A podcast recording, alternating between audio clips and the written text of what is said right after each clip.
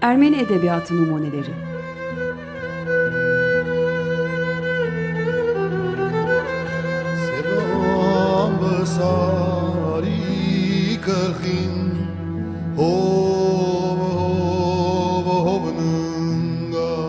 Hazırlayanlar Paylin ve Yetvart Tomasyan.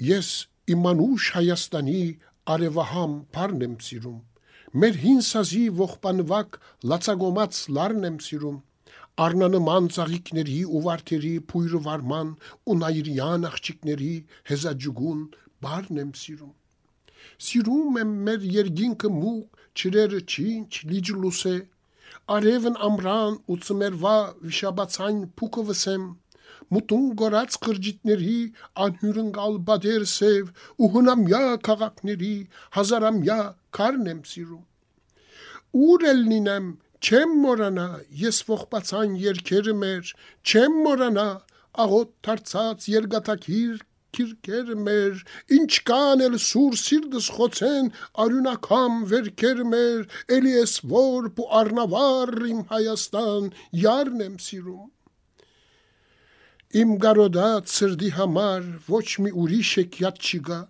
на регацу кучагибес лусабысак джагатчига, ашхаран цир арарадин манджер маккакатчига, инчпес анхаз парки джампа, ес иммасис сарнем сирум. Merhaba. Açık Radyo'nun Açık Dergi programından merhaba. Bu haftaki Ermeni Edebiyatı Numuneleri programında konu edeceğimiz yazarımız Yığışe Çarens. Yığışe Çarens Ermeni edebiyatı için bir tepe nokta. Türkçe edebiyatta Nazım Hikmet ne ifade ediyorsa Ermenice edebiyat için de Çarens aynı şeyi ifade etmektedir. Ermenice edebiyatın en büyük şairi, Ermenicin en güçlü kalemi sesi, nasıl ki Türkçenin en güçlü sesi kalemi Nazımsa. Biz İstanbul'da yaşayan Ermeniler konu açıldığında edebiyat sever dostlarımıza Ermenice'nin Nazım Hikmeti diye tarif ederiz Yağışe Çarensi. Bugün ayın ikisi bu programımızı 15 günde bir yayınladığımızdan gündemi de takip etmek adına Yığışe Çarens'in doğum yıl dönümünü bugünden anma, kutlamak istedik. Öyle ki bugün Ermeni Edebiyatı Numuneleri programını 13 Mart 1897 yılında Kars'ta doğan Yığışe Çarens'e ayırdık. Hayatından bahsedecek, şiirlerinden örnekler okumaya çalışacağız. Söze başlamadan onun en meşhur şiirini sizlere Ermenice okumaya çalıştık. Şiirin iç ritmini, iç sesini sizlere duyurmak, ulaştırmak istedik. Yurt sevgisini en güzel dile getiren ender şiirlerden biriydi bu. Dünya üstünde dört bir tarafa yayılmış olan Ermeniler, edebiyatla ilgilenmiş olsunlar veya olmasınlar, şiir sever olsunlar veya olmasınlar, bu şiire bir biçimiyle aşinadırlar. Yes, imanuş hayastani arevaham parnem sirum, merhin sazi vohbanıvak latsagomats larnem sirum, arnanı manzahikneri uvarteri puyr varman, unayir yan ahçikneri hezacugun parnem sirum. Hayastanım, vurgunum ben sana, güneş tüten bol meyvelerine, Eski sazımızın ağıt yakan tınısına vurgunum ben. Kan kırmızı çiçeklerin, güllerin kokusuna hayran ve senin nayirli, ince belli kızlarına vurgunum ben. Ünlü şair Yığışe Çarent 13 Mart 1897'de Kars şehrinde dünyaya geldi. Yığışe Çarent mahlası. Asıl adı Yığışe Solomonyan. Baba adı Apkar. Ana adı Tekse. Telliydi. Bugün Kars'ta 1897 yılında Charent'in doğduğu ev hala duruyor. Yıkık, virane, metruk da olsa kırık dökük kapısı, bacası, pencereleri duruyor. Ermenistan'dan veya Türkiye'li bu mekanı bilen insanlar Kars'a geldiklerinde bu viraneyi, bu metruk evi ziyaret ediyorlar. Hep içlerinden geçirdikleri ve kimi zaman dost sohbetlerinde konu ettikleri gibi bu evin restore edilmesi, müze olarak saklanması, bu iki ulusu şiir yoluyla, şairler yoluyla bir dil tutturabilir mi hayali? Çok sınırlı da olsa insanlar arasında konuşuluyor olması ve umudu yitirmememiz babında çok önemli. Hepimize bir görev düşüyor ama asıl Karslara düşmez mi bu görev? Bu evin müze ev haline dönüştürülmesi. Son zamanlarda e, bir iki makale ile Charents entelektüel çevrelerde, edebiyat dergilerinin sayfalarında daha da görünür oldu.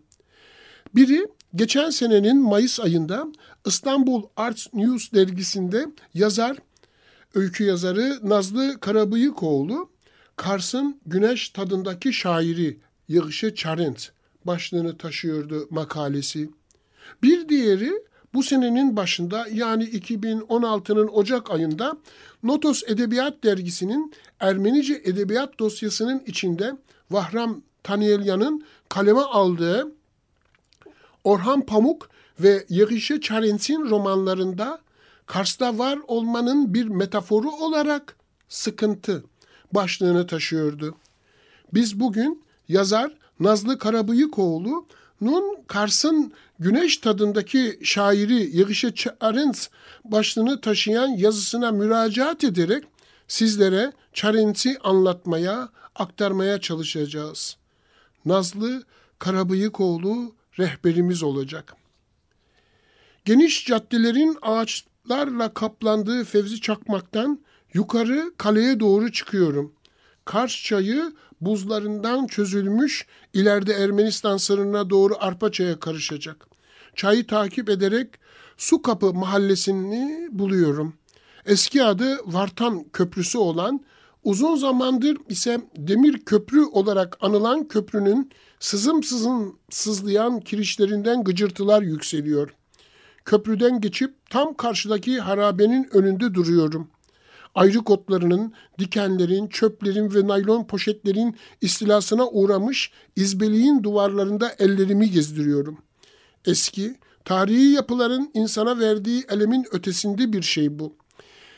Eskiliğiyle korunan, ahşabı çürüse de trabzanları cilalanan, iyi ihtimalle müzeye dönüştürülen yapıların antik e, hüznünden bambaşka bir duyguya sahip bu yapı. Yazarların yaşatılan müze evleri gibi mumyalanmamış, naaşı kaldırılmamış sokaktan bir ölü. Nazlı Karabıyıkoğlu böyle betimliyor Çarens'in bugünlere kadar kalan evini. En azından Çarens'in yaşı kadar bir geçmişi var bu viranenin ve 120 seneyi buluyor. Gelecek sene 2017 Çarens'in doğumunun 120. seneyi devriyesi ve Nazlı Karabıyıkoğlu kalemini Çarens'e teslim ederek şöyle devam ediyor yazısına. Ben Yığışe Çarens. E, gerçek soyadım ile Yığışe Solomonyan. Mart'ın 13'ünde 1897'de işte bu evde doğdum. Kars Kalesi'nin aşağıdaki bu mahallede büyüdüm. Kars çayına boylu boyunca uzandım. Ee, yüzümden ve göbeğimden su geçip gitsin diye bekledim. İri başların peşinden koştum. Annemin leçeriyle küçük balıklar tuttum. Sonra dayanamadım saldım hepsini yeniden çaya. Biraz kartol, biraz sımışka, biraz da peynir koyup büyük bir bezin içine denk yaptım, vurdum kendimi yola.'' Kars'ın tepelerine kamp kurdum. Sırtımı toprağa verip göğü seyrettim. Ülkenin sesini dinledim. Sınırdaki harabelere kadar gidip yıkık köprüleri izledim. Sözcükleri yan yana getirmeyi kuşlardan, sözcükleri kanatmayı insanlardan öğrendim. Yeşeren ağaçların çıtırtısından yeni sesler, hayvanların geceleri düzlükleri kaplayan uğultusundan yeni uyaklar kaşfettim. Zihnim sözcüğü doğaya, doğayı da insana bağladı. Sürülen toprağın çizgi çizgi uzanışından arıların kovanlara yarışırcasına girmeye çalışmalarından sahneler kaydettim. Koştum diğer çocuklarla beraber kuzuları sürdüğüm otlaklara. Kars Lisesi'ne başladım sonra. Kalemle kağıda bambaşka baktı gözüm. Zihnimdeki tüm sahneler, sesler ve renkler ard arda sıralandı sonra. İlk şiirimi lisenin dergisinde yayınlandım. Ucu olmayan çayırların, Ermenistan sınırına sıralanan ağaçların, daha oyulmuş göz göz mağaraların aşığı oldum. Sırtıma vurduğum dengin içinde kağıtla kalem de ekledim. Boyattım. İnsanlara baktım, dilleri çözdüm. Aynı bakan gözlerin, aynı ezgide akıp giden dilinin değişik şarkılarını dinledim. 17 yaşına gelince şiirlerimi koydum üst üste oluşan kağıt tomarlarına yerek yerk dıhrataluk akçigan. Solgun kıza üç şarkı adını verdim ve bunu yayınlattım.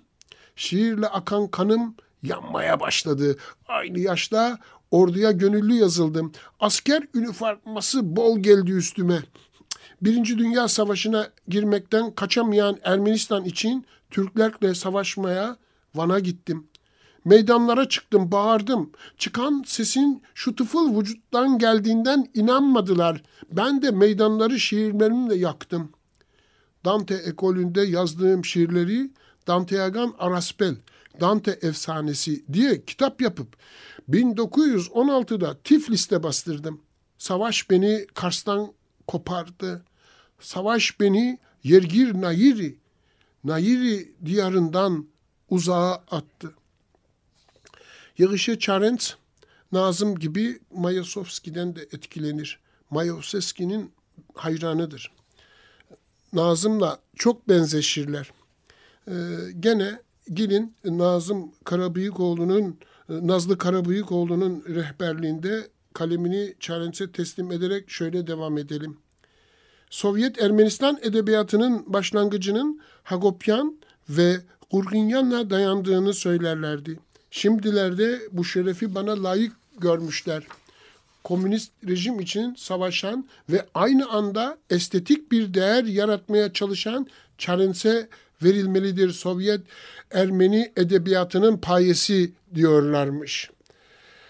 Uzakta kalan Nairi ülkesine bakmakla geçen kısacık ömrümü devrime ve edebiyata adamam belki de onları cezbeden. Şiirle büyürken ve evrilirken zamanla kendimi Bolşevik Ermenistan'a adadım ben. 1917'de Moskova'ya gittim. 1918'de Kızıl Ordu'da e, Tsarizm için savaşırken devrim ateşine kapıldım. Soma ve Ampoknere Helakarvat, Delirmiş Kalabalıklar diye iki uzun şiir yazdım. Burada ben araya gireyim. Şiirin aslında destanımsı bir eser bu şiir. Size girişin birkaç satırını օկուլմայա օկումայա չլիշի ամփոխները խելակարված հերու մոդիկ ընկերներին աշխարներին արևիներին հրանման հոգիներին Բոլոր նրանց, ում որ հոգին վարվում է վար, բոլոր նրանց հոգիներին արնավար, Գյանքի, մահի, այս ամեհի աղջամուղջում, ողջագիզվոց հոգիներին, ողջույն, ողջույն, Yakın, uzak arkadaşlara, dünyalara, güneşlere, ateşten yüreklere, bütün onlara ki yürekleri yanarak parıldıyor. Onların yüreği güneş gibi parlıyor. Hayatın, ölümün bu vahşi alaca karanlığında kurban olan yüreklere selam olsun, selam olsun. Biz dönelim yine Nazlı Karabıyıkoğlu'nun kalemine. İşçi sınıfını bunca yüceltmem kalabalıkları gerçekten de delirtti. Şiirler çok sevildi, savaşlar sürdü, Türkiye-Ermenistan arasındaki çatışmalar devam etti. Halklar kurtuluşun diye kendimi ancak şiirlerimde kurban edebiliyordum. 1919'da Erivan'da Nikol Akbaryan, kendisi o zaman çok ünlü bir eleştirmendi, tarafından övgüye layık görüldüm ve iyi bir şair ilan edildim. Sonraki yıl ise artık ünlü bir şairdim. Erivan'a yerleştim. 1921'de Çarensname'yi yayınladım. Sanırım kendimi biraz da olsa anlatabildim. Ermenistan'ın Sovyetler Birliği'ne katılmasıyla Kevork Apov ve Azat Vıştuni'yi de yanıma alarak eski Ermeni edebiyatını tümüyle reddeden bir bildiri yazdık. Üçlerin bildirisiydi bu. Hazirandı. Yenilik peşindeydik. Sesleri ve imgeleri savaşın ve yitikliğin gölgesinde kovalıyorduk. Ruhum sıkıntılıydı. Yeni şeyler söylemek gerekti. Upuzun bir şiir yazdım. Cinsel güdüleri, e, sınıf çatışmalarını, ritmi, hızı koydum bu şiire. Romans Anser bu şiirin adı. Yani aşksız romans. Fakat artık bu romantiklikten kurtulmam gerekiyordu. Romantik zihniyetin can çekişmesine son verecek nihilist bir darbe. Türkiye'de Cumhuriyet ilan edilirken ben 26 yaşındaydım. Arpenik'le evlenmiş ve bir romana başlamıştım. 1924'te 7 aylık bir Avrupa seyahatine çıktım. İtalya, Almanya, Fransa ve İstanbul. Yolum İstanbul'dan geçti. Ne yalan söyleyeyim, en çok İstanbul'dan etkilendim. O oturdum upuzun bir ağıt yazdım İstanbul'a. Bunu da yoldaş Mustafa Süpi ve arkadaşlarına ithaf ettim.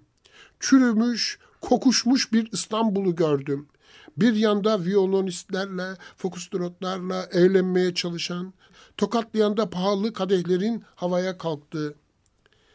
Yine de umutlanmıştım. Yeniliklerle devrinen ülkeye tanıştığım aydınlar yüreğime su serpmişti. Mustafa Süpi, Sovyet Ermenistan için bir umut görmüştüm. Balıkçılarda, hamallarda, sokaktaki masum insanlarda, genç kızlarda ve çocuklarda. İstanbul ağıtını şöyle bitirdim. Gün olur gelir lakin kayıkçı Ali. Geçer bu düzeni bozuk İstanbul'dan. Yağlı gerdanlarınızın üzerine oturup yeni yaşamı kurmak için. Biçer o lanetli ürününüzün sizin. Kökünden kopartıp atar ki yerine yeşertsin yenisini. Ve kan damlayan ülkenin alnından kazır elini sultanın genç Türkiye komünistleri. Seyahat bana iyi geldi. Görüşlerim gelişti ve değişti. 1926'da 16 yaşında bir kızı vurup yaralamak suçundan Erivan İslah Evi'ne girdim. Burada hatıralarımı yazdım. İslah Evi'nden çıkınca seleflerimle barıştım. Genç yazarlardan oluşan edebiyat grubunu da geride bıraktım. Artık tek kavgam yeni bir edebi rota çizmekti. Ve birçok rakibim vardı. Beni milliyetçi, burjuva, şovenist, bireyci, gerici, pornografik e, yahut bencil olmakla suçlayan bir grubun öfkesinin merkezindeydim. Bense ulusa olan ne varsa artık uluslararası olmalı diyerek bu nefreti daha da büyüttüm. Pushkin'in sanatına ulaşmaya çabaladım. 1933'te Yol kitabını yazdım. Eser basıldı ama dağıtımı ertelendi. Şaşırtıcı değil. Kitap Sovyetler Birliği tarihinin en kötü dönemi olan 1934'te zorla yaptırılan bazı eklemelerle okula ancak ulaşabildi. Ülkemin kasvetli geçmişinin dal kabukluktan kaynaklandığını söyledim. Kendimi de sorguladım. Ermeni yazarların görüşlerini eleştirdim. Entelektüelleri yerdim. Ermeni ruhuna dair yeni bakış açısı ortaya koydum. Yeni bir kimliğe zemin aradım. Arpenik öldü. Dört sene sonra Isabella ile evlendim. İlk kız çocuğuma Arpenik adını verdim. 1935'te Anait geldi. İki kız çocuğu ve genç ve güzel bir eşle aile sahibiydim. Sovyet Yazarlar Birliği'nin ilk toplantısında kürsüye çıktım. Konuştum. Sonra sonrasında sadece acı var. 1937'de tekrar tutuklandıktan sonra esaretinin çoğunluğunu hapishane hastanesinde geçiren Charens'in ölümünün tam olarak nasıl olduğunu kimse bilmiyor. Bu kadar büyük bir şairin nasıl öldüğüne dair hiçbir şey bilmemek, kaynakların yetersiz ortamında Charens'in idamla mı yoksa hastalıkla can çekişerek mi öldüğünü anlayamamak ne kötü. Ondan bana şiirlerini kendi dilinde okumasını istiyorum. Mırıldanıyor. Anlamasam da hoşuma gidiyor sesinin ahengi. İsti duvarlara ulaştığımda elimi bırakıyor. Hadi diyor git artık. Mezarı belli olmasa da nasıl öldüklerini bilmesek de şairlerin uyuduğu edebi bir yer vardır. Yazılan o son mısranın ucunda. Okuyan gözlerin ebedi gönlünde. Boşlukta asılı bir tınının anıt mezarıdır burası. Çağların ve savaşların yıkamadığı, ayrık otlarının gizlediği o uzaktaki yer. Beddua. Kan kokusu geliyor yine bu ustanın pişirdiği yemekten. Eski çağ cadısı mı bu? Yoksa korkunç kalpli dölü mü? Bir Temur ya da Abbas'ın atasına gıpta dolu çarların tahtına ulaşmış bugün ucu bucağı olmayan kan denizinde.'' elinde Marx'ın İncil'i, yangınların ateşli alevinde kendi çabuklugasını kurmakta, yeryüzünün bu sokağında. Bize ayrılan zaman sonlandı gibi. Yığışı Çarinsi böyle bir programa bir kerede sığdırmak çok güç. Yine de karınca kararınca analım istedik. Kars'ta 1897 yılında doğduğu ev inşallah e, en erken bir gün müzeye dönüştürülür. Ve şiirlerinin Türkçe'ye çevrilip bir kitapta toplanmaması da bizlerin yani benim bir kusurum, bir ayıbı olarak duruyor. Üstüne üstlük Charents bu toprakların insanı, bu coğrafyanın insanı. 13 Mart 1897 yılında Kars'ta doğmuş, büyümüş. Gelecek sene 2017 doğumunun 120. senesi. Bize yakışan doğumunun 120. seni devriyesinde mütevazı bir ölçüde olsa Yığışe Çarens'in eserlerini e, nereden birini veya şiirlerini Türkçe'ye çevirip Türkçe okurun istifadesine sunmak. Bu öz eleştiriyi de yaptıktan sonra artık programı kapatalım, sonlandıralım. Programı Yakışı Çarens'in en bilinen şiiriyle açtık. Programı kapatırken de bu şiiri bir de Hovannes Badalyan'ın sesinden dinleyelim istedik. Hovannes Badalyan söylüyor. Yes, imanuş hayastani arevaham parnemsinum. 15 gün sonra Açık Radyo'nun, Açık Dergi'nin bir başka Ermeni Edebiyatı Numuneleri programında buluşmak, görüşmek umuduyla. Açık Radyo'da, Açık Dergi'de kalın. Hoşça kalın, sağlıcakla kalın.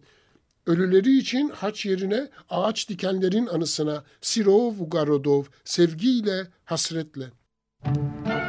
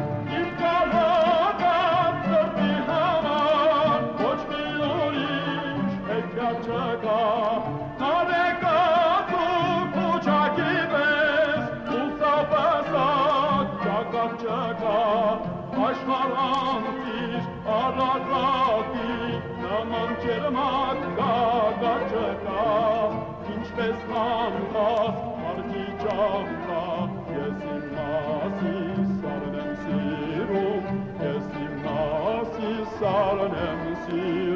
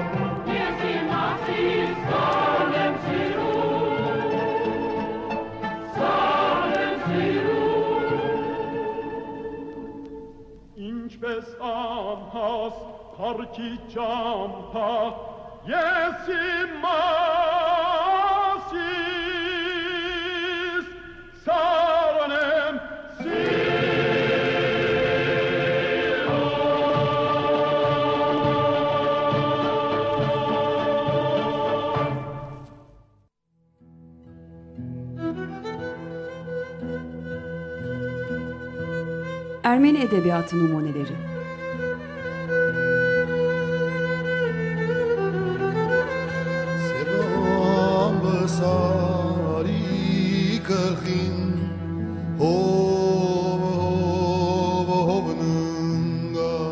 Hazırlayanlar Paylin ve Yetvart Tomasyan.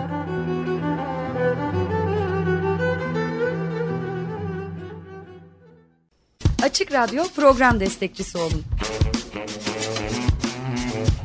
Bir veya daha fazla programa destek olmak için 212 alan koduyla 343 41 41